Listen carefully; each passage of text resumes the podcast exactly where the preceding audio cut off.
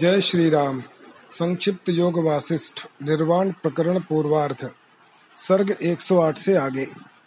राजा ध्वज के क्रोध की परीक्षा करने के लिए चूडाला का माया द्वारा राजा को जार समागम दिखाना और अंत में राजा के विकार युक्त न होने पर अपना असली रूप प्रकट करना, श्री वशिष्ठ जी कहते हैं श्री राम इंद्र दर्शन की माया का उपसंहार करके चूडाला मन ही मन विचार करने लगी।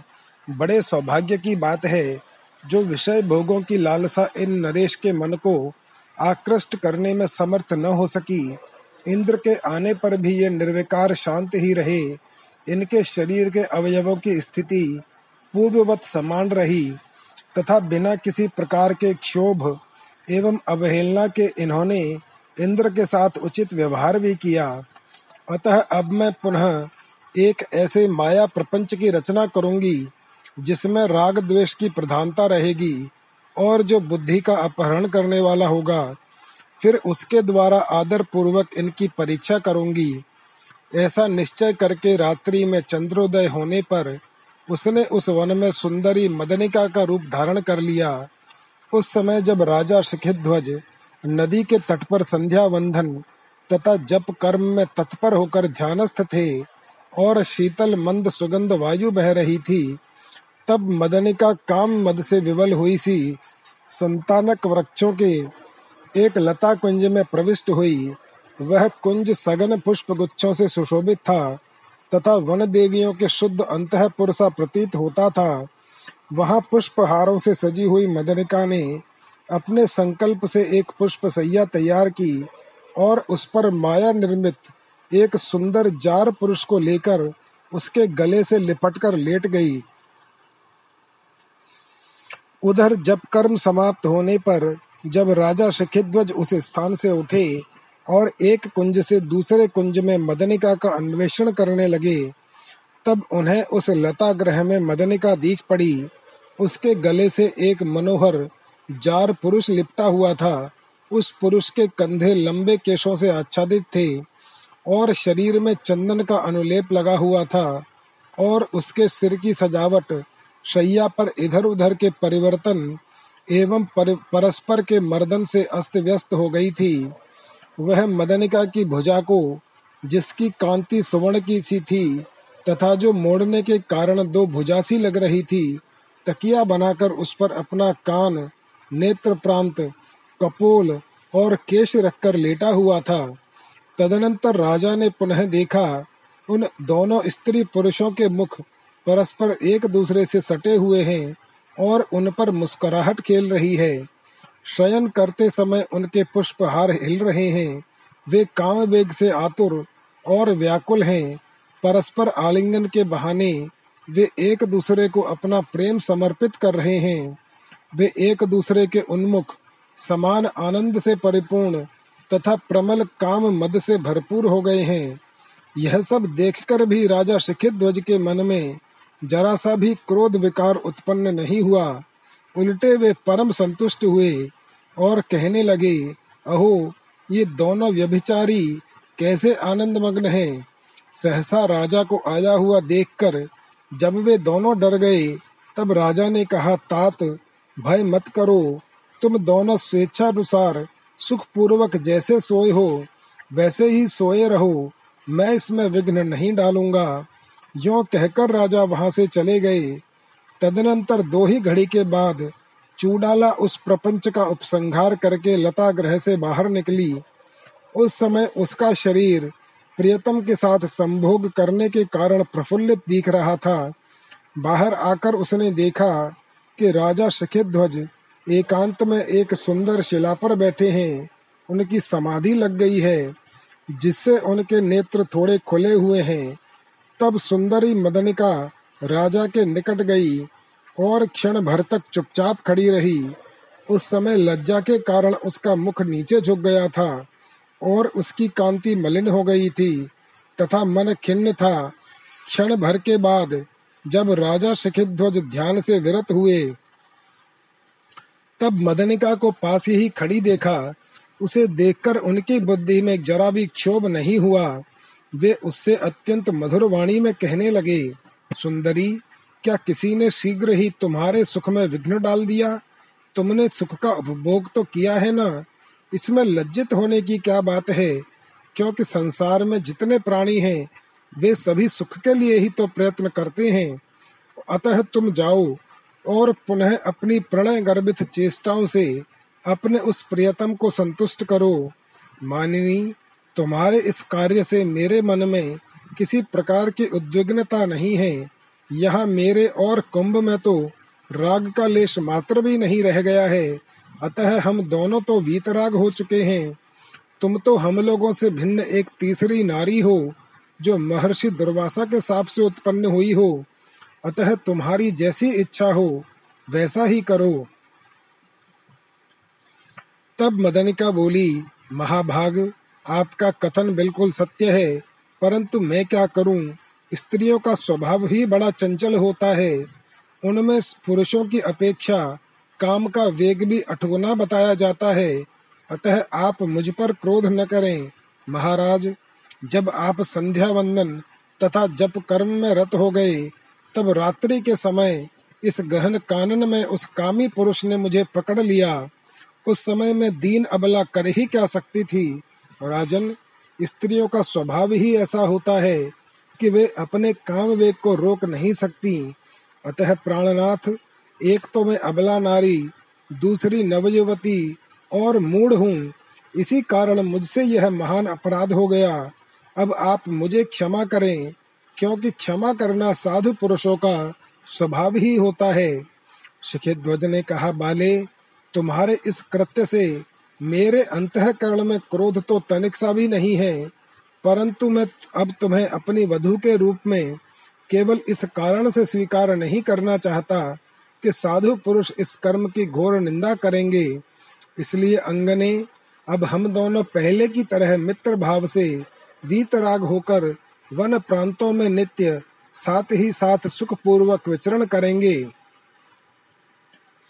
श्री वशिष्ठ जी कहते हैं, रघुनंदन, इस प्रकार जब राजा ध्वज समत्व भाव में स्थित हो गए, तब उन्हें राग द्वेष की भावनाओं से निर्मुक्त देखकर चूड़ाला का मन प्रसन्न हो गया और मन ही मन वह विचार करने लगी, अहो, ये राजा ध्वज अब सर्वोत्कृष्ट समता को प्राप्त हो गए हैं। राग से शून्य हो जाने के कारण अब इनमें क्रोध का लेश मात्र भी अवशिष्ट नहीं है। अब ये सचमुच जीवन मुक्त हो उठे हैं। तभी तो जिन्हें स्वयं इंद्र प्रदान कर रहे थे, वे उत्तम उत्तम भोग इनको विचलित नहीं कर सके, तथा बड़ी बड़ी सिद्धियाँ, सुख, दुख, आपत्ति और संपत्ति भी इन्हें अपनी ओर आकृष्ट करने में समर्थ न हो सकी। एक जीवन मुक्त में जितनी निर्दोष महान रिद्धियाँ बताई जाती हैं, वे सब की सब इस समय अकेले इन्हीं का आश्रय ले रही हैं। अतः ये दूसरे नारायण की तरह जान पड़ते हैं। इसलिए अब मैं इस कुंभ रूप का परित्याग करके चूडाला ही बन जाऊँगी और इन्हें अपने सारे वृत्तांत का स्मरण दिलाऊँगी।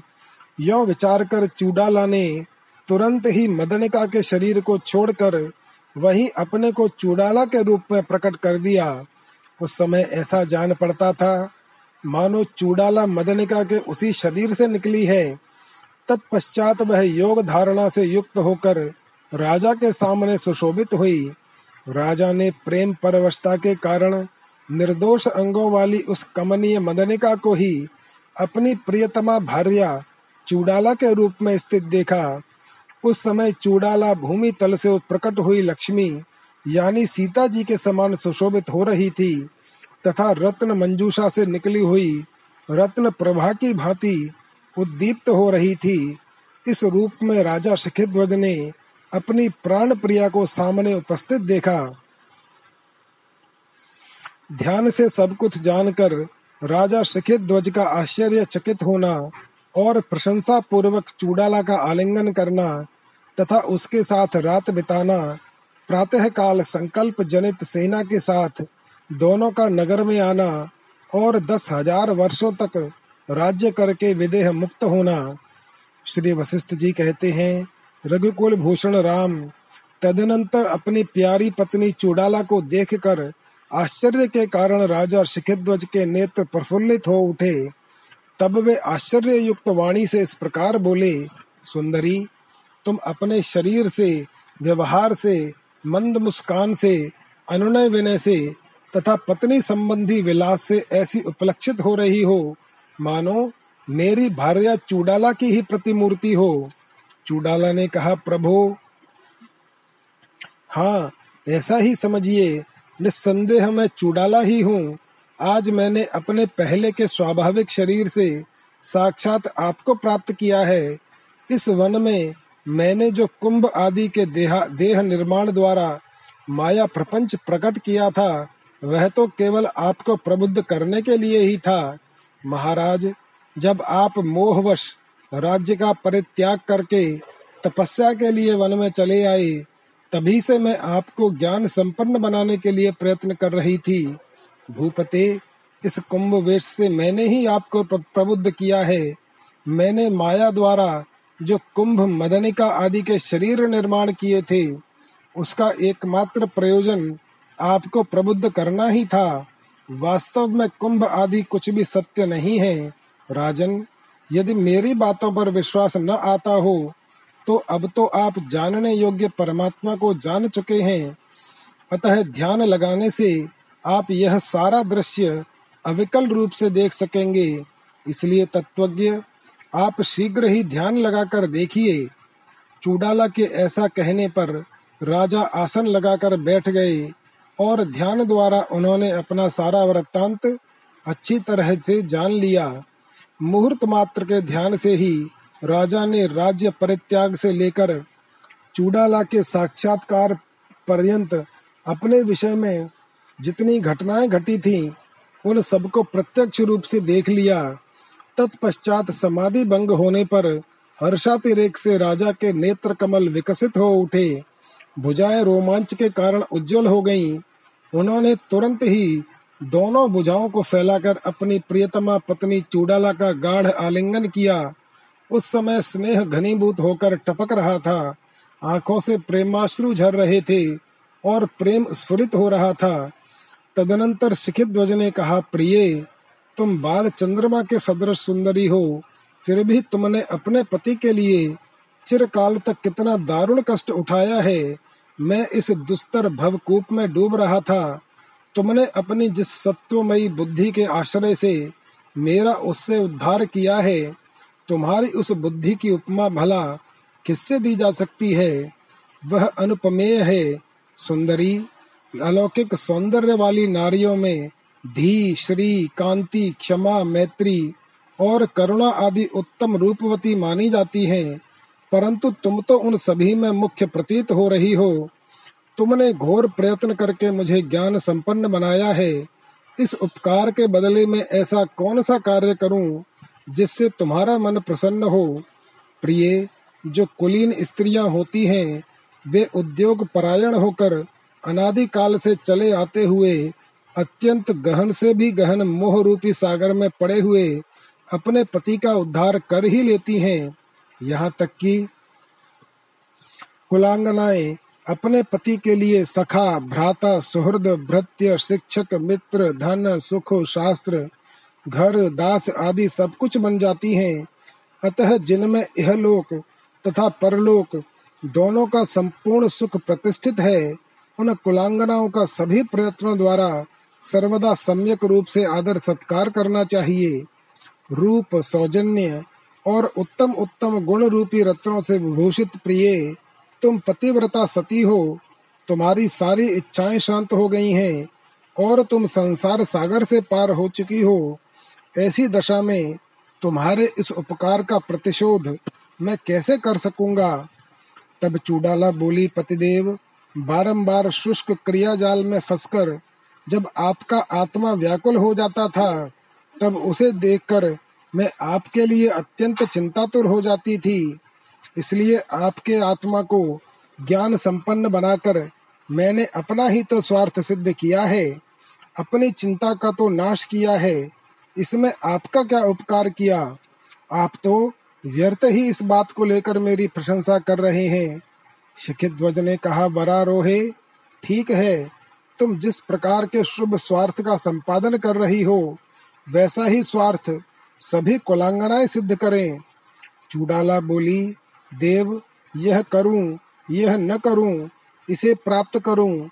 इस प्रकार की बुद्धि की अपक्व दशा जनित कोमलता रूप जो स्थिति थी, उसका आप क्या अपने अंदर उपहास करते हैं? क्योंकि जैसे आकाश में पर्वत नहीं दिख पड़ते, उसी प्रकार आप में वे पहले के तुच्छ तृष्णाओं का समूह तथा कुत्सित संकल्प रूपी कल्पनाएँ अब दृष्टिगोचर नहीं हो रही हैं।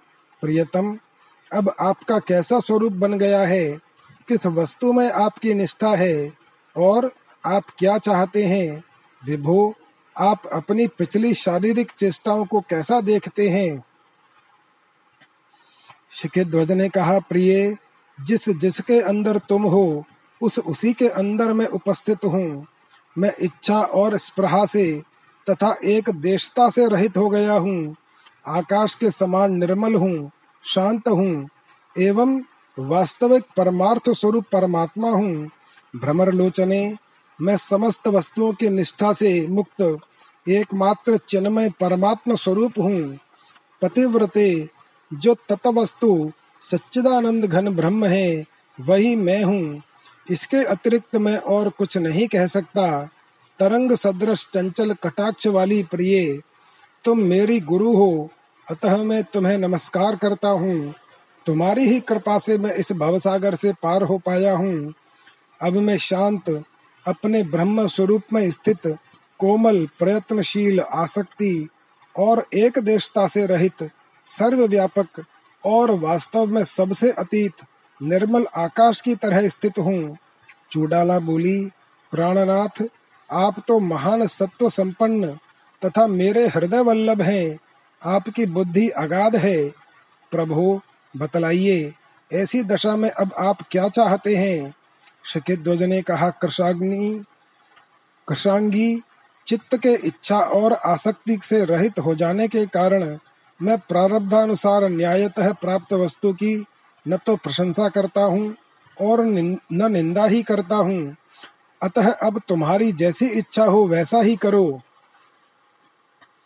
चूडाला बोली जीवन मुक्त स्वरूप महाबाहो, यदि ऐसी बात है तो अब आप मेरा मत सुनिए और उसे सुनकर तदनुकूल आचरण कीजिए। महाराज, सर्वत्र अद्वैत का बोध होने से हम लोगों के अज्ञान का विनाश हो गया है। अतः अब हम लोग सारी इच्छाओं से मुक्त होकर आकाश की तरह निर्मल रूप में स्थित हैं। प्रभु, इस समय राज्य शासन द्वारा क्रमशः अपनी अवशिष्ट आयु बिताकर कुछ काल के बाद हम लोग विदेह मुक्त हो जाएँगे। इसलिए नाथ, अब आप अपने नगर में लौट चलिए और राज सिंहासन पर बैठकर राजकाज संभालिए। रमणियों की भूषण स्वरूपा मैं आपकी पटरानी होकर रहूँगी। राजन, न तो मुझे भोगों की इच्छा है, न विभूतियों की। मैं तो स्वभाववश जो कुछ भी न्यायतः प्राप्त हो जाता है, उसी से निर्वाह करती हूँ। यह स्वर्ग, राज्य अथवा क्रिया कोई भी मेरे लिए सुखदायक नहीं है। मैं तो अपने स्वरूप में स्थित होकर तदनुकूल व्यापार से युक्त हो। अपनी वास्तविक स्थिति के अनुसार बिना किसी क्षोभ के स्थित रहती हूँ। यह सुख है और यह दुख है। इस द्वंद के नष्ट होने के साथ साथ मैं शांत परम पद में सुख पूर्वक स्थित हूँ। शिखित ध्वज ने कहा, विशाल नेत्रों वाली प्रिय, तुमने अपनी निर्विकार बुद्धि से जो कुछ कहा है, वह ठीक ही है। हमें राज्य के ग्रहण अथवा त्याग से क्या प्रयोजन है? हम लोग सांसारिक सुख दुख की चिंता और मत्सर से रहित मत्सर शून्य और ब्रह्म स्वरूप में स्थित हुए यथा प्राप्त स्थिति के अनुसार निवास करेंगे। इस प्रकार वहाँ उन दोनों निर्दोष एवं प्रेमी पति पत्नी के बहुत देर तक परस्पर वार्तालाप करते हुए सायंकाल हो गया। तब उन दोनों ने उठकर अपना दैनिक कार्य संपन्न किया। वे दोनों जीवन मुक्त तो थे ही अतः स्वर्ग की सिद्धि का अनादर करके सर्वथा समचित्त हो, वे दोनों एक ही शैया पर बैठ गए। उनकी वह रात्रि तरह तरह की प्रेम भरी चेष्टाओं की पूर्ति में ही बीत गई। श्री वशिष्ठ जी कहते हैं, रघुनंदन, तदनंतर प्रातः काल होने पर वे प्रेमी दंपत्ति उस सुंदर कंदरा में बिछे हुए कोमल एवं चिकने पत्तों के आसन पर उठकर बैठ गए। उस समय चूडाला ने कहा, प्रभु आपका यह शांत तेज स्वरूप केवल मुनियों के योग्य है। अतः इसका परित्याग करके अब आपको इंद्र आदि अष्ट लोकपालों के समान तेजस्वी रूप धारण करना चाहिए। उस वन में चूडाला के यो कहने पर राजा ध्वज ने ठीक है, ऐसा ही करूँगा। यो कहकर महाराज का स्वरूप धारण कर लिया और अपनी प्रिया चूडाला से कहा कमल दल के सदृश नेत्रों वाली प्राण वल्लभे, अब तुम्हें चाहिए कि क्षण भर में ही अपने सत्य संकल्प से महान वैभव से युक्त विशाल सैन्य दल एकत्र कर दो। अपने पति की यह बात सुनकर सुंदरी चूडाला ने ज्यों ही सेना का संकल्प किया, त्यों ही उन दोनों ने देखा कि एक विशाल सेना सामने प्रत्यक्ष खड़ी है। जिसने उस कानन को ठसा ठस भर दिया है, वह हाथी गोणों से भरी पूरी है, तथा पताकाओं से आकाश को पूर्ण सा कर रही है, जिसकी तुरही आदि के शब्द पर्वतों की गुफाओं तथा गहन कोटरों को प्रतिध्वनित कर रहे हैं। तब उस सेना में, जिसके चारों ओर राजा लोग मंडलाकार में खड़े थे, तथा हृष्ट पुष्ट सामंत जिसकी रक्षा कर रहे थे ऐसे एक मद श्रावी गजराज की पीठ पर वे राज दंपत्ति सवार हुए। तत्पश्चात अपनी प्रियतमा महारानी सहित महाबली राजा शिखिध्वज ने पैदल सैनिकों तथा रथों से खचाखच भरी हुई उस विशाल सेना के साथ उस वन से प्रस्थान किया। उस महेंद्र पर्वत से चलकर राजा शखेध्वज मार्ग में काननों सहित पर्वत, देश, नदी और ग्रामों को देखते हुए तथा अपना सारा वृत्तांत एवं तदंतर्गत घटना स्थल अपनी प्रिया चूडाला को दिखाते हुए थोड़े ही समय के बाद अपनी पुरी में जा पहुँचे, जो स्वर्ग के समान शोभायमान हो रही थी। वहाँ पहुँचने पर जय जयकार के तुमल नाद से जब राजा के सम्मानित सामंतों को पता लगा कि महाराज पधार रहे हैं तब वे उनके स्वागत के लिए सेना लेकर नगर से बाहर निकले उस समय तुरही के तुमल नाद से निनादित हुई दोनों सेनाएँ एकमेक हो गईं। तत्पश्चात राजा शिखिध्वज ने उन दोनों सेनाओं के साथ नगर में प्रवेश किया उस समय नगर की नारियाँ राजा के ऊपर अंजलि भर भर कर लाजा और पुष्पों की वर्षा कर रही थीं। राजा ध्वज व्यापारियों के मार्ग को, जो उत्तरोत्तर परम रमणीय था, देखते हुए राजमहल में प्रविष्ट हुए। वह महल ध्वजा पताकाओं से खूब सजाया गया था और राजा के योग्य सारी मांगलिक वस्तुओं से संपन्न था। वहाँ राजा ने नमस्कार करते हुए प्रजा वर्ग का भली भांति सम्मान किया। इस प्रकार सात दिनों तक नगर में बड़े धूमधाम के साथ उत्सव मनाकर राजा अपने अंतपुर में निवास करते हुए अपने राज्य का पालन करने लगे। श्री राम इस प्रकार भूतल पर चूडाला के साथ दस हज़ार वर्षों तक राज्य करने के पश्चात राजा का देहावसान हो गया। वे महाबुद्धिमान नरेश इस शरीर को त्याग कर परम पद स्वरूप निर्वाण को प्राप्त हो गए। श्री राम राजा शकिध्वज के भय और विषाद नष्ट हो गए थे। मान और मात्सर्य से वे रहित हो गए थे। तथा वे न्याय युक्त प्राप्त शास्त्रोक्त, स्वाभाविक कर्मों का संपादन करने वाले थे। भोगों में उनकी वैराग्य बुद्धि हो गई थी और वे सब में समरूप, ब्रह्म दृष्टि से युक्त हो गए थे। इस प्रकार उपरयुक्त बोध के द्वारा उन्होंने मृत्यु को, जन्म मरण को जीतकर दस हज़ार वर्षों तक एक छत्र राज्य किया था। बृहस्पति पुत्र कच्छ की सर्व त्याग साधना से जीवन मुक्ति, मिथ्या पुरुष की आख्यायिका और उसका तात्पर्य। श्री वशिष्ठ जी कहते हैं, रघुनंदन, यह शकिध्वज की कथा मैंने तुमसे आद्योपांत कह दी। श्री राम राजा शकिध्वज ने जिस प्रकार व्यवहार करते हुए राज्य किया, उसी प्रकार तुम भी राज्य व्यवहार करो। शिखिध्वज की तरह ही बृहस्पति के पुत्र कच ने भी ज्ञान प्राप्त किया था। श्री रामचंद्र जी ने कहा, भगवान, बृहस्पति के पुत्र समस्त वैभवों से परिपूर्ण कच ने जिस क्रम से ज्ञान प्राप्त किया था, उस क्रम को संक्षेप में मुझसे कहिए। श्री वशिष्ठ जी बोले, श्री राम, देवताओं के आचार्य बृहस्पति के पुत्र श्रीमान कच ने राजा शखिध्वज की तरह ही सर्वोत्तम ज्ञान प्राप्त किया था। इसकी कथा तुम सुनो। कच का अभी बाल्यकाल समाप्त ही हुआ था और ज्यों ही यौवन आरंभ हुआ, त्यों ही वह संसार सागर को तर जाने के लिए कटबद्ध हो गया। वह पद और पदार्थ का यथार्थ ज्ञाता था। वह अपने पिता बृहस्पति से कहने लगा कच ने कहा, भगवान, सब धर्मों का ज्ञान रखने वाले पिताजी, मैं इस संसार रूपी जाल से कैसे बाहर निकल सकता हूँ?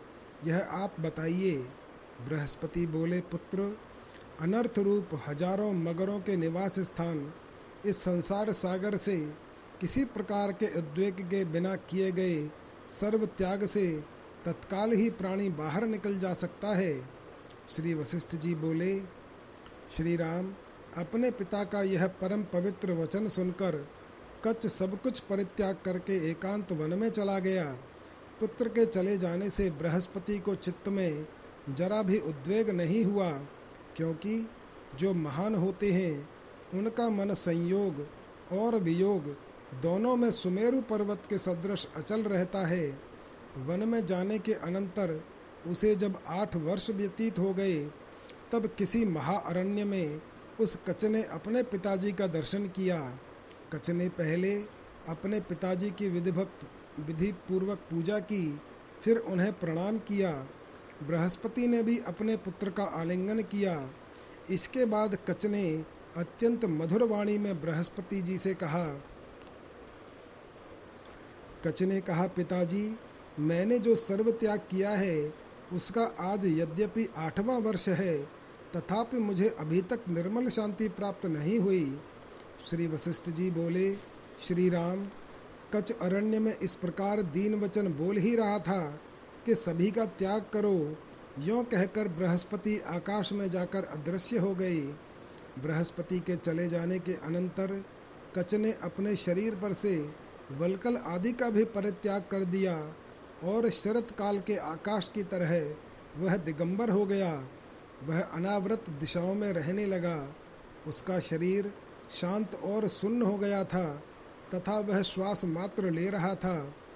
तीन वर्ष के बाद खिन्न चित्त उसने किसी एक जंगल में फिर अपने गुरु उन्हीं पिताजी का दर्शन किया। भक्ति से उसने अपने पिताजी का पूजन अभिवादन किया। पिता ने भी अपने पुत्र का आलिंगन किया। इसके अनंतर कच्छ दुखित होकर गदगद वाणी से पूछने लगा कच ने कहा, पिताजी, मैंने सबका त्याग कर दिया। कंथा, दंड, कमंडलू आदि का भी त्याग कर दिया। तथापि अपने आत्म पद में मेरी स्थिति नहीं हुई, अब मैं क्या करूँ? बृहस्पति बोले, पुत्र, चित्त ही सब कुछ है, अतः उसी का त्याग कर तुम अपने स्वरूप में स्थित हो जाओ। सर्वज्ञ लोग चित्त त्याग को ही सर्व त्याग कहते हैं। श्री वशिष्ठ जी ने कहा, श्री राम, पुत्र से ऐसा कहकर बृहस्पति शीघ्रता से आकाश में उड़ गए।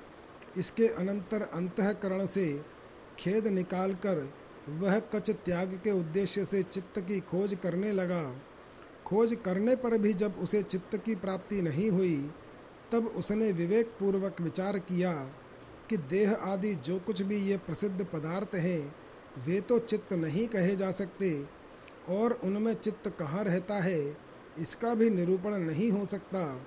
इसलिए बेचारे अपराध, शून्य देह आदि का मैं व्यर्थ ही क्यों त्याग करूँ? इस परिस्थिति में अब चित्त स्वरूप महाशत्रु को जानने के लिए पिताजी के पास ही जाता हूँ। उनसे जानकर उसका त्याग करूँगा। तदनंतर शीघ्र ही समस्त शोकों से मुक्त हो जाऊँगा। रघुवर, ऐसा विचार कर वह कच्छ स्वर्ग में चला गया। तथा बृहस्पति के पास जाकर उसने स्नेहपूर्वक वंदना और प्रणाम किया। फिर एकांत में उसने उनसे पूछा, भगवान, चित्त क्या है? इसका आप मुझे उपदेश दीजिए और चित्त का स्वरूप भी बतलाइए, जिससे कि मैं उसका त्याग करूँ। बृहस्पति ने कहा, आयुष्मान, चित्त तत्वज्ञ महामनोभाव अपने अहंकार को चित्त जानते हैं। अतः प्राणी का जो यह भीतरी अहम भाव है वही चित्त कहा जाता है। कच ने कहा, तैतीस करोड़ देवताओं के गुरु, महामती अहम भाव ही चित्त रूप कैसे हो सकता है? उसे मुझसे कहिए, योगियों में श्रेष्ठ। मैं तो मानता हूँ कि इसका त्याग इतना असंभव सा है कि किसी प्रकार सिद्ध हो ही नहीं सकता। इसलिए इसका त्याग कैसे होगा? बृहस्पति ने कहा, पुत्र, अहंकार रूप चित्त का त्याग तो फूलों के मर्दन से भी और नेत्रों के मिलन से भी अत्यंत सुलभ है। अतः इसके त्याग में तनिक भी क्लेश नहीं है।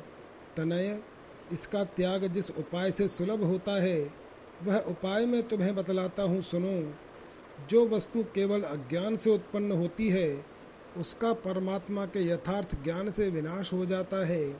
पुत्र, जैसे मिथ्या भ्रम कुछ वस्तु नहीं है, वैसे ही अहंकार भी वास्तव में कुछ है ही नहीं। अज्ञानियों की दृष्टि से यह उसी प्रकार असत होता हुआ भी सतसा प्रसीत होता है, जिस प्रकार बालक की दृष्टि से असत बेताल प्रतीत होता है। जैसे रज्जु में भ्रांति से बिना हुए ही सांप दिखाई पड़ता है, जैसे मरुभूमि में बिना हुए ही जल दिखाई पड़ता है, वैसे ही अज्ञान से अहंकार भी मिथ्या ही प्रतीत होता है।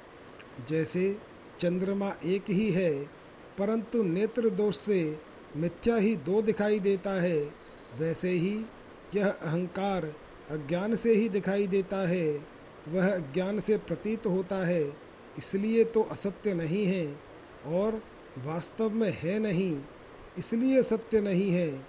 एक, आदि और अंत से रहित चैतन्य मात्र सभी ओर से निर्मल, आकाश से भी अत्यंत स्वच्छ सर्वानुभाव रूप परमात्मा ही सत्य वस्तु है।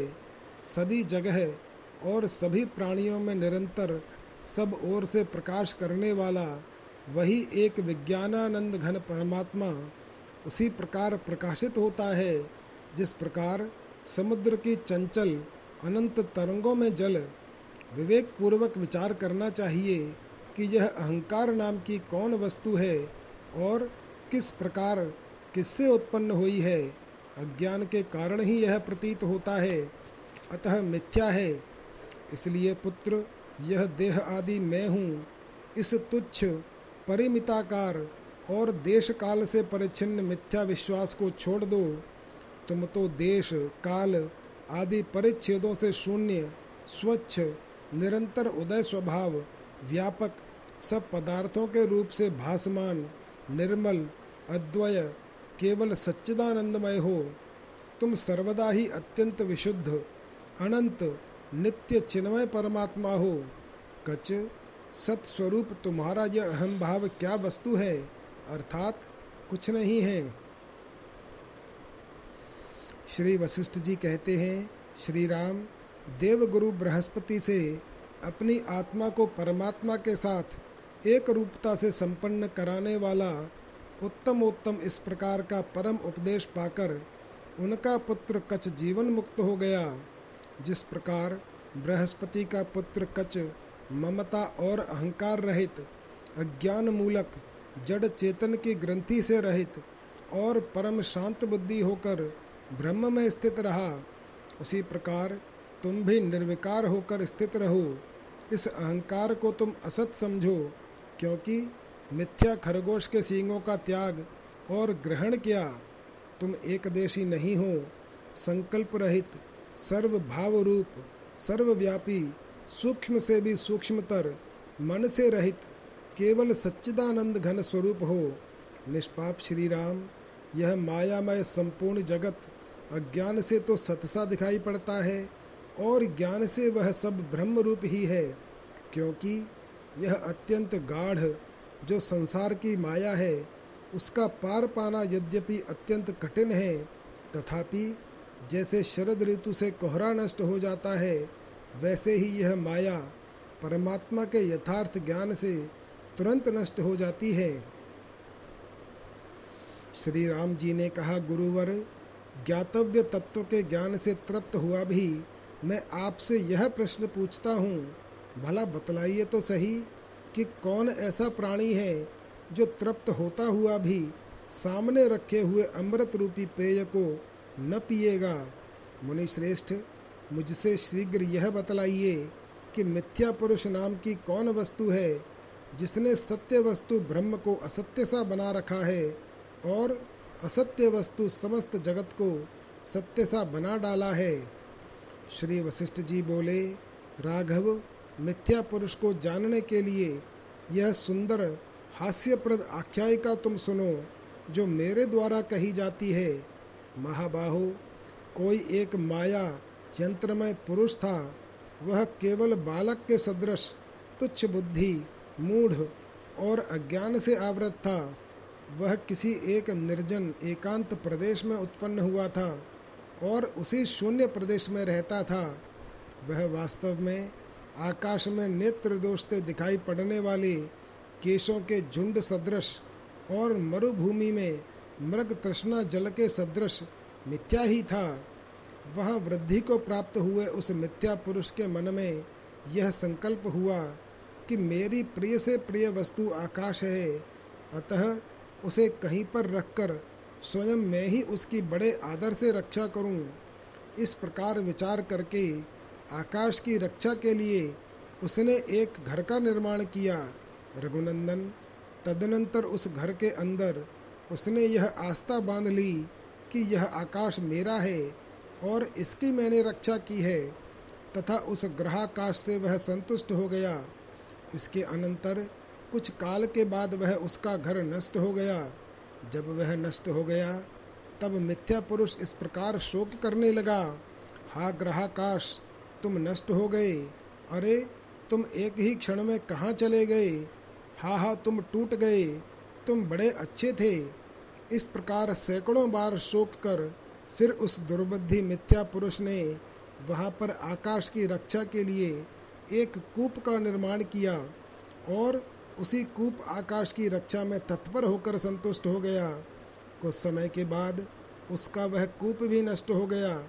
जब कूपाकाश का नाश हो गया, तब वह महान शोक सागर में निमग्न हो गया। कूपाकाश के लिए शोक कर चुकने के अनंतर उसने तत्काल ही एक घड़े का निर्माण किया और घटाकाश की रक्षा में तत्पर होकर संतुष्ट हो गया। रघुकुल श्रेष्ठ, काल से उसका वह घट भी नष्ट हो गया। भाग्यहीन जिस किसी दिशा का ग्रहण करता है, वही नष्ट हो जाती है। घड़े के आकाश का शोक कर लेने के बाद उसने आकाश की रक्षा के लिए कुंड का निर्माण किया और पहले की तरह ही कुंडाकाश की रक्षा के लिए तत्पर होकर संतुष्ट हो गया। कुछ काल के बाद उसका कुंड भी उसी प्रकार विनाश को प्राप्त हो गया। जिस प्रकार तेज से अंधकार का नाश हो जाता है, कुंडाकाश के विषय में भी उसने महान शोक किया। कुंड के आकाश का शोक करने के बाद उसने आकाश की रक्षा के लिए एक ऐसे घेरे का निर्माण किया, जिसमें चारों ओर कमरे तथा बीच में एक बड़ा कमरा था। फिर उसी के आकाश की रक्षा में तन्मय होकर वह संतुष्ट हो गया, जिसने अनेक प्रजाओं का ग्रास कर लिया है। समय पर वह काल इस घर को भी खा गया। उससे भी वह शोक निमग्न हो गया। उस चतुर्साल घर के शोक के बाद उसने आकाश की रक्षा के लिए मेघाकार कुसूल, यानी कोठार बनाया, और फिर उसी के आकाश की रक्षा में निरत हो संतुष्ट हो गया। उसके उस कुसूल को भी काल ने वैसे ही अपहृत कर लिया, जैसे वायु मेघ को अपहृत कर लेता है। उस कुसूल विनाश के शोक से वह अत्यंत संतप्त हो गया। इस प्रकार घर चतुशाल कुंड और कुसूल आदि से आकाश की रक्षा करते हुए उस मिथ्या पुरुष का यह कभी समाप्त न होने वाला काल बीतता ही जाता था। श्री राम इस प्रकार गहन घर, कूप, कुंड आदि उपाधियों से आकाश को आत्मबुद्धि से पकड़कर स्थित हुआ वह मिथ्या पुरुष, गमन आगमन की आसक्ति से मूढ़ और विवश होकर एक दुख से अति कठिन दूसरे दुख में आता और जाता रहता। श्री रामचंद्र जी ने कहा, प्रभु मिथ्या पुरुष के प्रसंग से आपने जिस मायामय पुरुष का कथन किया, वह किस अभिप्राय से किया है और उसके द्वारा किए गए आकाश रक्षण का भी क्या अभिप्राय है, यह मुझसे कहिए। श्री वशिष्ठ जी बोले, श्री राम, सुनो, अभी जो मैंने मिथ्या पुरुष की कथा तुमसे कही है, उसका यथार्थ तात्पर्य तुमसे प्रकट करता हूँ। रघुनंदन मैंने माया यंत्र में जिस मिथ्या पुरुष का उस कथा में उल्लेख किया है, उसे तुम अहंकार ही जानो। वह शून्य आकाश में माया से उत्पन्न हुआ है। जिस मायामय आकाश के एक कोने में यह जगत स्थित है, वह स्वयं सृष्टि के आदि में भी असीम, असत और शून्य रूप ही रहता है।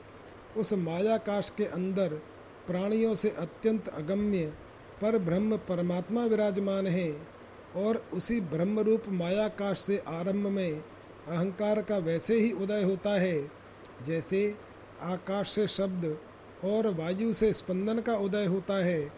वह अहंकार ही पूर्वोक्त कथा का माया पुरुष है और वही मिथ्या पुरुष है, क्योंकि माया से जो अहंकार उत्पन्न हुआ है, वह असत एवं मिथ्या रूप ही है। कुआँ, कुंड चतुशाल घड़ा आदि शरीरों की रचना कर मैंने उनके स्वरूप की रक्षा की।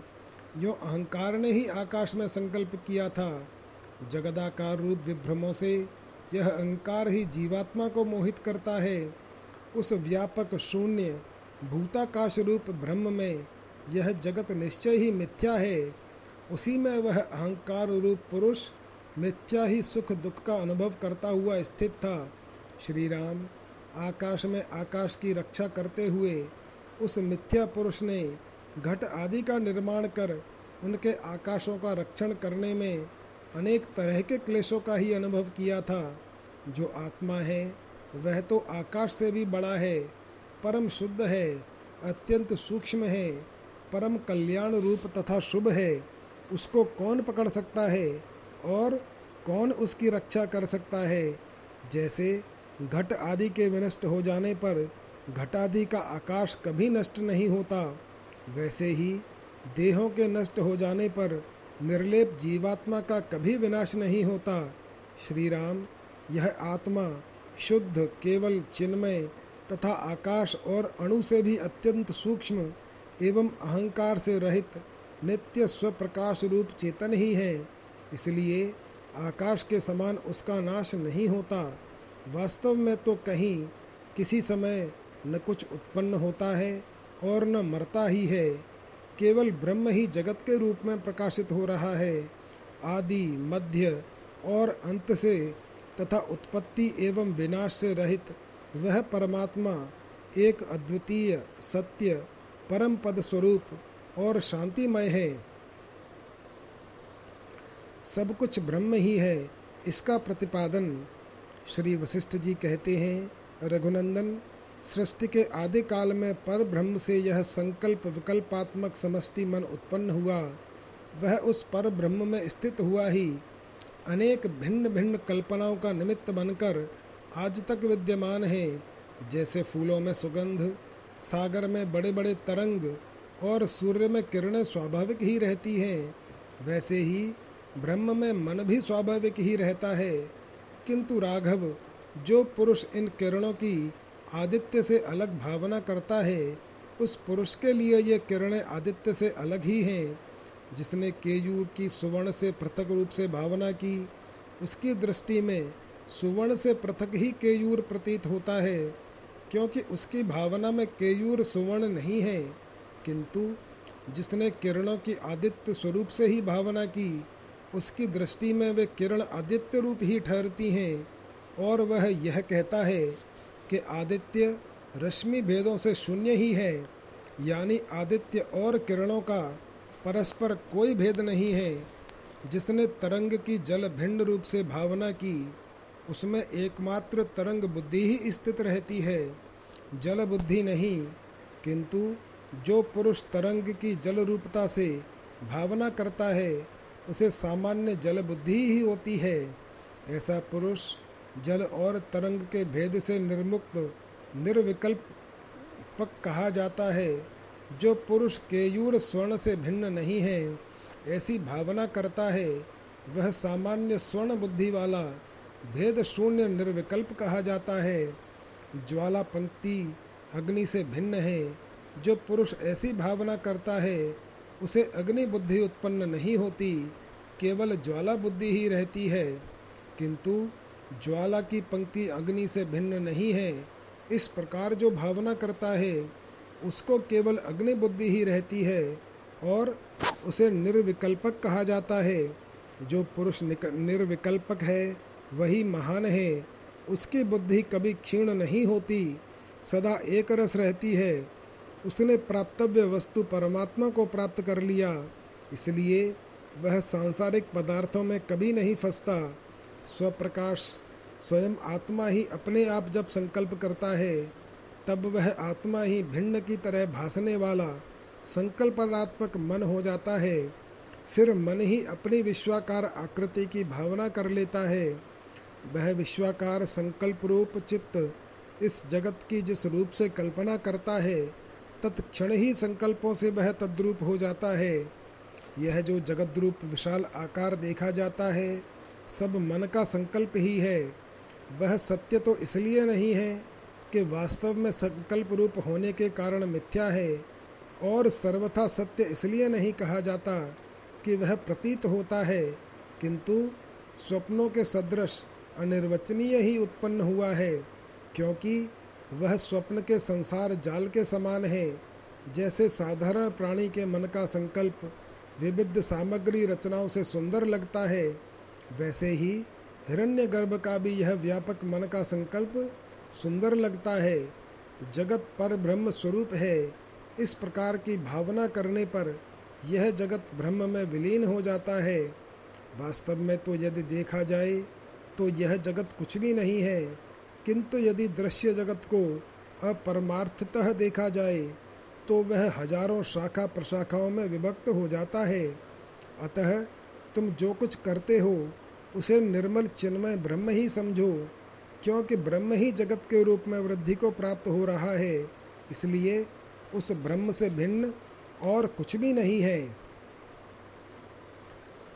भृंगीश के प्रति महादेव जी के द्वारा महाकर्ता, महाभोक्ता और महात्यागी के लक्षणों का निरूपण श्री वशिष्ठ जी कहते हैं, श्री राम, किसी समय की बात है कि सुमेरु पर्वत के अग्नि सदृश उत्तरीय शिखर पर अपने समस्त परिवार के साथ भगवान शंकर विराजमान थे।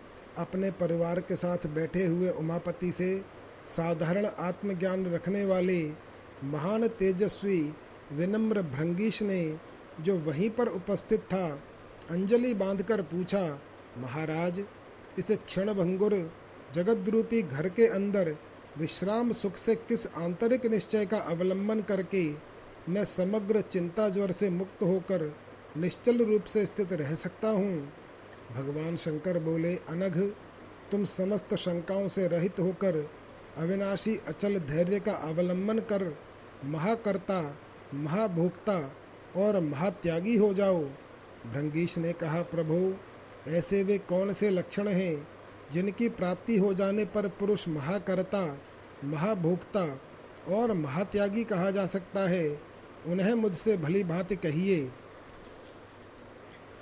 भगवान शंकर बोले, महाभाग, अहंता, पाप और मात्सर्य से रहित, जो मननशील पुरुष उद्वेग से रहित हो, शास्त्र विहित क्रियाओं का अनुष्ठान करता है वह महाकर्ता कहा जाता है, जो कहीं पर भी स्नेह नहीं रखता, जो साक्षी के सदृश निर्विकार रहता है, और जो न्याय युक्त प्राप्त कार्य का निष्काम भाव से आचरण करता है, वह पुरुष पुरुष महाकर्ता कहा जाता है। उद्वेग और हर्ष से रहित, जो पुरुष निर्मल समबुद्धि से शोकजनक परिस्थितियों में शोक नहीं करता और हर्षजनक परिस्थितियों में हर्ष नहीं करता, वह महाकर्ता कहा जाता है, जो ज्ञानवान मुनि अपने प्रारब्ध से जिस समय जो भी कोई न्यायोचित कार्य प्राप्त हो जाए, उस समय उस कार्य को आसक्त रहित हो करता है, वह महाकर्ता कहा जाता है।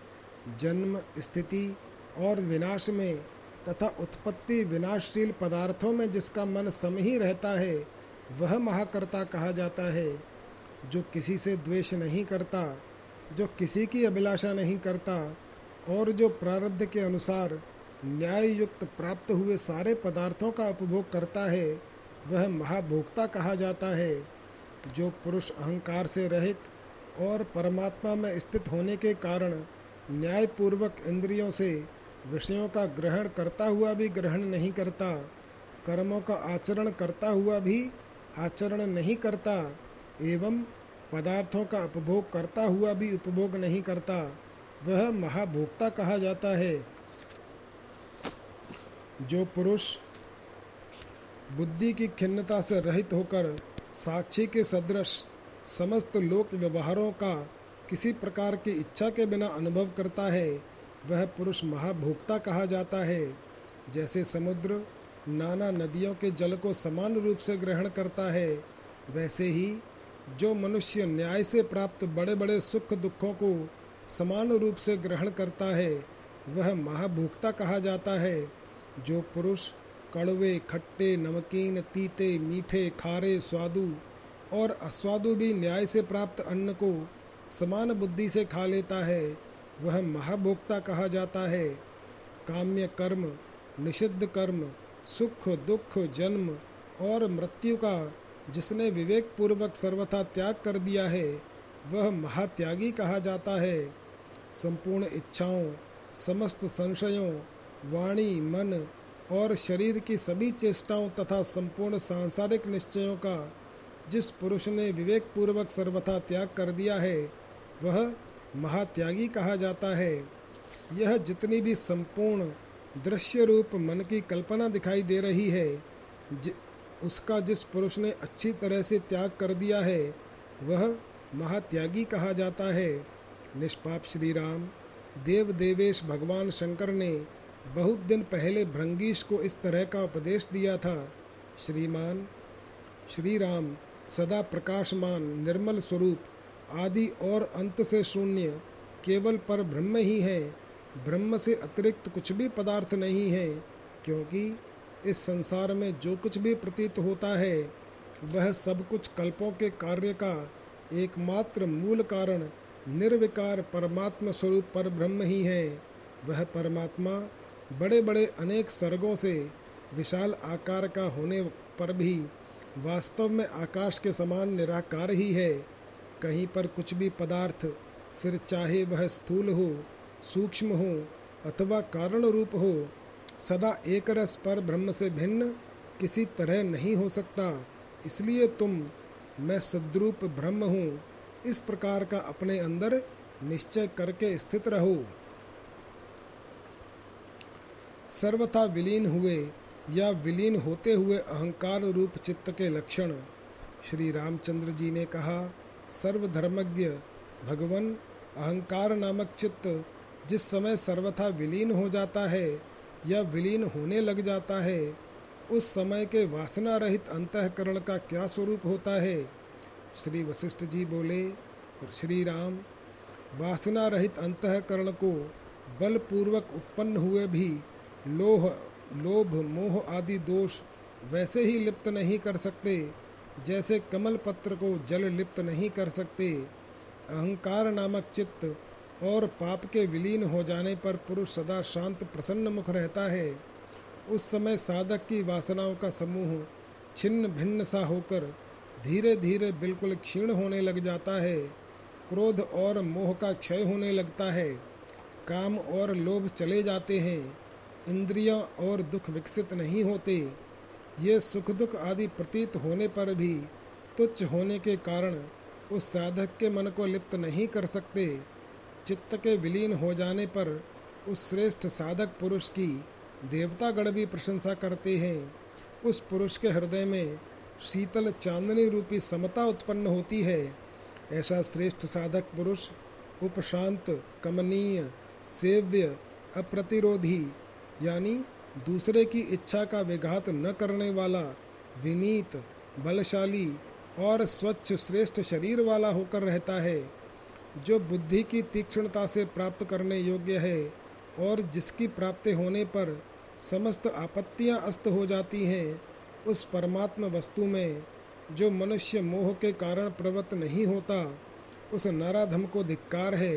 श्री राम दुख रूपी रत्नों की खानी और जन्म मरण रूप संसार सागर के पार होने की इच्छा वाले पुरुष को निरतिशयानंदमय परमात्मा में नित्य निरंतर समुचित विश्राम पाने के लिए मैं कौन हूँ? यह जगत क्या है? परमात्म तत्व कैसा है? इन तुच्छ भोगों से कौन सा फल मिलेगा? इन प्रश्नों पर विवेकपूर्वक विचार करना चाहिए। यही परम साधन है। इसलिए मनुष्य को उपर्युक्त साधन का आश्रय लेना चाहिए। सर्ग 116 समाप्त। जय श्री राम।